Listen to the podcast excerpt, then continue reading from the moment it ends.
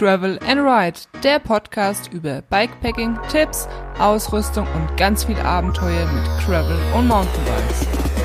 Hallo liebe Abenteurer, hier ist die Caro und ja, das Mountainbike Travel Girl hat jetzt auch einen Podcast. Ich habe es ja am Anfang des Jahres schon in meinem YouTube-Video erwähnt, dass ich Lust auf einen Podcast habe. Und hier diese Folge ist sozusagen die Vorstellungsrunde. Ich habe aber im Anschluss schon eine weitere Folge hochgeladen, damit ihr gleich mit meinem Podcast reinstarten könnt und neben dieser Vorstellungsrunde auch eine normale Folge habt zum Anhören. In dieser Folge werde ich euch jetzt vorstellen, wer ich bin, warum ich diesen Podcast mache und welche Themen euch hier erwarten werden.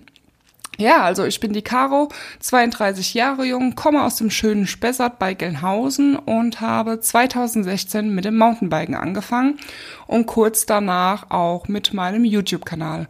In dem lade ich meine Videos zu meinen Mountainbike-Touren hoch und kurz danach habe ich dann auch mit Social Media angefangen, sprich Instagram, Facebook, habe einen Blog.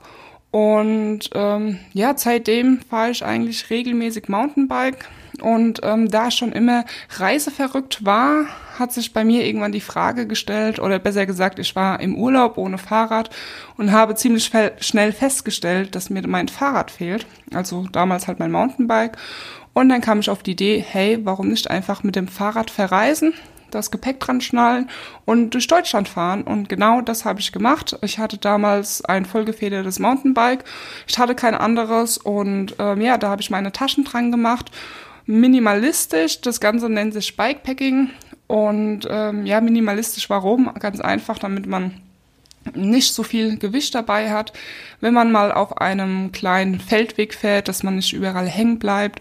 Und ja, die ganze Sache macht es natürlich einfacher, wenn man wenig Gepäck dabei hat. Und ja, dann bin ich losgefahren, einfach ohne Plan und bin 2 Monate durch Deutschland gefahren und habe festgestellt, wie schön Deutschland eigentlich ist, weil ich bin früher oft in Weideländer gereist, aber nie wirklich in Deutschland.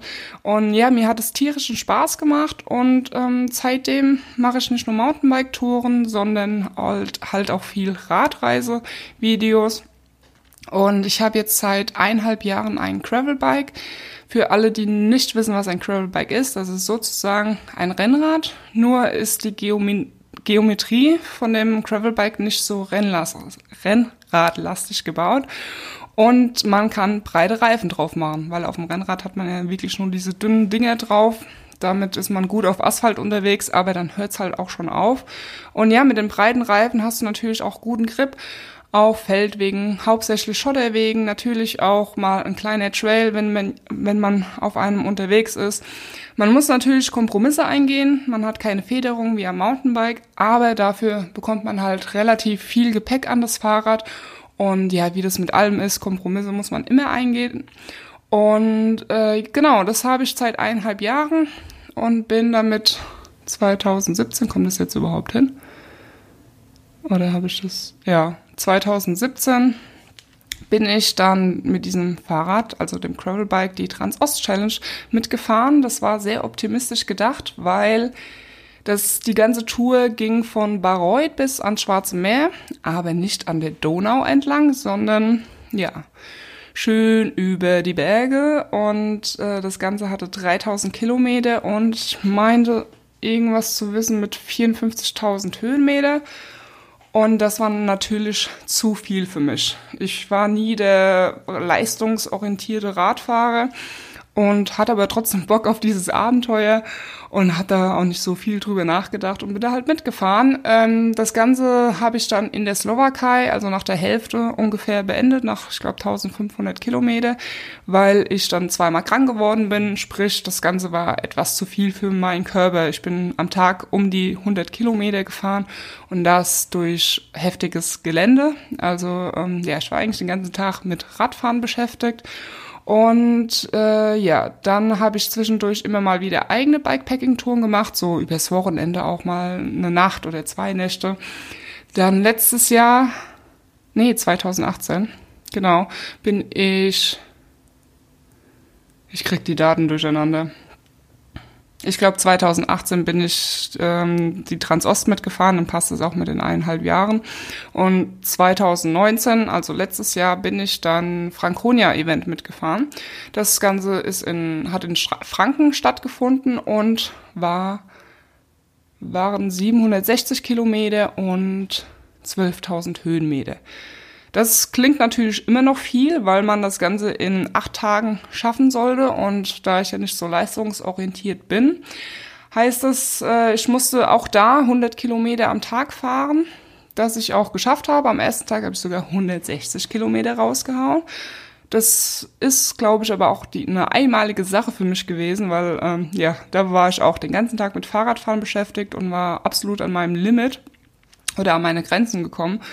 Aber das war alles sehr gut fahrbar und machbar, sprich, da waren nicht so viele Schiebepassagen dabei. Das Gelände war klar halt auch ein paar kleine Trails dabei, aber hauptsächlich halt schon auf Schotterwegen und die Anstiege waren natürlich auch heftig gewesen, aber wenn man einen Anstieg fahren kann oder nur zum Teil schieben muss, dann ist es natürlich eine andere Sache als in einem harten Gelände wie bei der Trans Ost Challenge. Und ja, das hat tierischen Spaß gemacht, weil halt auch die Leute, die waren so cool, die das organisiert haben und auch die mitgefahren sind. Also bei diesem Event hat einfach alles gepasst. Und wer weiß, vielleicht fahre ich dieses Jahr wieder mit. Es steht noch nicht fest, was ich vorhabe, weil ich bin immer so der spontane Mensch. Das war auch letztes Jahr so, die von Franconia-Event, die haben mich angeschrieben und ich habe mir das Ganze durchgelesen und ja, es hat mir gefallen, also bin ich da mitgefahren. Es gibt nämlich mittlerweile so viele Events da draußen, dass ich eigentlich gar nicht weiß, wo ich mitfahren soll. Also wenn jemand da draußen ist und mich zu seinem Event einladen kann, möchte, dann sehr gerne, dann lese ich mir das Ganze durch und wenn mir das zusagt, dann komme ich mit, mache Videos und werde eine gute Zeit haben. Aber ich möchte dieses Jahr auch mit meinem Freund zusammen eine Bikepacking-Tour machen und er ist da noch nicht so geübt drin, deswegen, ich muss da einfach mal schauen. Wie immer lasse ich das Ganze auf mich zukommen. Dann fahre ich immer mal zwischendurch kleine Bikepacking-Touren und ich habe es sogar letztens im Januar geschafft, bei kalten Temperaturen zu fahren. Also was heißt kalte Temperaturen? Am Tag waren es so 10 Grad, die Sonne hat geschienen und da habe ich ganz spontan entschieden, jetzt packe ich meine Sachen und gehe auf Bikepacking-Tour. Wenn nicht jetzt, wann dann im Winter? Und ich hatte tierische Angst vor der Nacht, weil ihr müsst wissen, ich bin eine totale Frostbeule. Und ich hatte zwar einen Schlafsack, also den habe ich mir eigentlich extra für Franconia-Event geholt, weil ich so eine Frostbeule bin und selbst im Sommer friere, konnte diesen Schlafsack dort aber nicht austesten, weil in dieser kompletten Woche waren es zwischen 30 und 40 Grad. Also mein Schlafsack war eigentlich viel zu warm dafür. Und ich habe gedacht, jetzt könnte ich ja den Schlafsack mal testen. Er ist ausgelegt für 5 Grad plus, bin ich der Meinung. Und ich weiß aber, dass das mir nicht ausreicht. Ich brauche definitiv mehr Komforttemperatur. Ich hatte da noch ein Inlet dabei gehabt und ein paar Klamotten zum Anziehen, eine Jacke und sowas. Und dann war ich da hier irgendwo im Spessart in der Hütte nachts gewesen und habe festgestellt, dass es halt wirklich schon ab 5 Uhr abends dunkel ist. Und mit Taschenlampe in der Hütte das Essen zuzubereiten, nachdem er natürlich auch die Stirnlampe vergessen hatte, war dann alles nicht so einfach, aber es war trotzdem ein Abenteuer, es hat Spaß gemacht. Und die Nacht, es war sehr stürmisch gewesen, es kamen ständige Böen, ich konnte nicht wirklich schlafen, weil der Sturm nicht einheitlich war, sondern ständig irgendwie einen anderen Rhythmus hatte. Und und dann war es halt auch relativ kalt. Der Schlafsack hat mich eigentlich schon gut warm gehalten, mit diesem Inlet, was ich noch drin hatte und so. Aber meine Isomatte war halt für diese Temperaturen überhaupt nicht ausgelegt.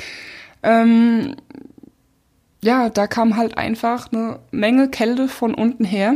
Das war ziemlich unangenehm. Ich habe dann die Packsäcke von meinen Bikepacking-Taschen drunter gelegt, unter die Matratze. Das hat dann Gott sei Dank geholfen. Ich hatte zwar auch noch so eine Rettungsdecke in meinen Bikepacking-Taschen, aber ich war natürlich so faul, da rauszugehen, diese Decke zu holen und die dann drunter zu legen. Mein Zelt ist jetzt nicht so groß, das wäre ein bisschen Aktion gewesen.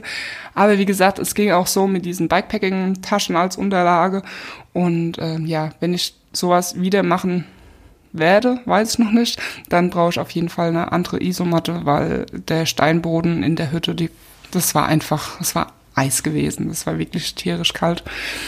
Ja, das war eine zweitägige Tour, also mit einer Nacht, hat ziemlich Bock gemacht. Und das war jetzt ja meine letzte Bikepacking-Tour. Die nächste wird wahrscheinlich dann im Frühjahr kommen. Und ich möchte dieses Jahr auch ein eigenes Bikepacking-Event organisieren, aber eher so ein 3-Tages-Event, was für Anfänger geeignet ist oder Einsteiger, besser gesagt, die nicht am Tag so 100 Kilometer fahren wollen, sondern eher so zwischen 50 und 70, also was Entspanntes. Und ja, ich bin, ja, habe ich vorhin schon gesagt, der entspannte Radler. Ich möchte unterwegs Bilder machen, Videos und möchte nicht durch die Natur rasen. Ja, warum ich diesen Podcast machen werde, fragt ihr euch jetzt wahrscheinlich. Ganz einfach. Also in meinen Videos kann ich zwar euch viel erzählen und Aufnahme, Eindrücke zeigen, aber es passiert halt eben auch viel, wenn die Kamera aus ist. Lustige Sachen, nicht so lustige Sachen und ja, ich weiß nicht, wenn ich euch jetzt im Video eine Viertelstunde Story über irgendwas erzähle und ihr die ganze Zeit auf dem Bildschirm fokussiert seid und ihr nichts zu sehen bekommt und ich nur am Reden bin, ich glaube, das ist nicht so interessant. Und einen Podcast kann man halt einfach überall hören, wenn man zur Arbeit fährt, eventuell auch auf Arbeit oder beim Putzen, beim Sport machen. Ich höre zum Beispiel momentan viele Podcasts, wenn ich auf meinem Rollentrainer bin. Und ja, deswegen ein Podcast, weil es gibt einfach noch so viel, was ihr über mich erfahren könnt und auch über die Abenteuer und die Themen, die euch hier erwarten werden, sollten, glaube ich, ganz klar sein. Hauptsächlich Bikepacking-Videos wollte ich schon sagen, Bikepacking-Ideen, was heißt Ideen? Tipps, Ausrüstung, Erfahrungen, die ich bisher gesammelt habe. Und ja, auch mal ein Gravelbike-Abenteuer, wenn ich wirklich nur mit einem Gravelbike ohne Gepäck unterwegs war oder ja, mit dem Mountainbike. Letztes Jahr war ich zum Beispiel auf dem Stoneman unterwegs gewesen. Das war eine Alpenpassüberquerung mit dem Mountainbike. Da hatte ich zwar kein Gepäck dabei, aber es war auf jeden Fall auch ein Abenteuer, ein ziemlich hartes sogar. Und ja, da könnte ich auch noch so viel darüber erzählen, was einfach in den Videos nicht so rübergekommen ist. Oder ja, keine Zeit dann einfach dafür ist, die ganze Zeit im Video zu reden. Ja, wenn ihr irgendwelche Fragen habt oder Anregungen, dann könnt ihr mir die auch in den Kommentaren schreiben. Also der Podcast wird auch auf YouTube online gehen, damit ihr einfach die Kommentarfunktion auch nutzen könnt. Also wer mir halt irgendwie zuschauen will, wenn ich in das Mikrofon rede, kann die Folge natürlich immer auf YouTube auch anschauen. Und ja, dann kann ich die Kommentare auch mit in den Podcast einbeziehen oder Fragen vielmehr. Und ich habe unten noch Shownotes, das ist sozusagen wie bei einem Video die Videobeschreibung. Und dort findet ihr dann auch immer ja, irgendwelche Links, die ich verlinkt habe oder meine Social-Media-Links findet ihr auch dort. Und es wäre natürlich toll, wenn ihr auf iTunes eine Bewertung für meinen Podcast schreibt, damit halt auch viele andere Leute über diesen Podcast Bescheid wissen und vielleicht den Podcast auch denen weiterhilft, weil es wäre ein bisschen schade, wenn ich die viele Arbeit, Zeit und Geld umsonst in diesen Podcast stecke und es einfach niemand da draußen hört, weil er nicht davon Bescheid wusste. Ja, ich würde sagen, das war's jetzt für die Vorstellungsrunde. Wie gesagt, ich habe schon eine weitere Folge hochgeladen.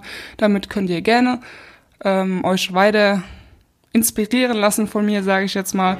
Und ja, wir hören uns oder sehen uns im Video, auf den Trails draußen oder sonst irgendwo. Und ja, bis dahin, schwingt euch aufs Bike und travel and ride. Bye bye!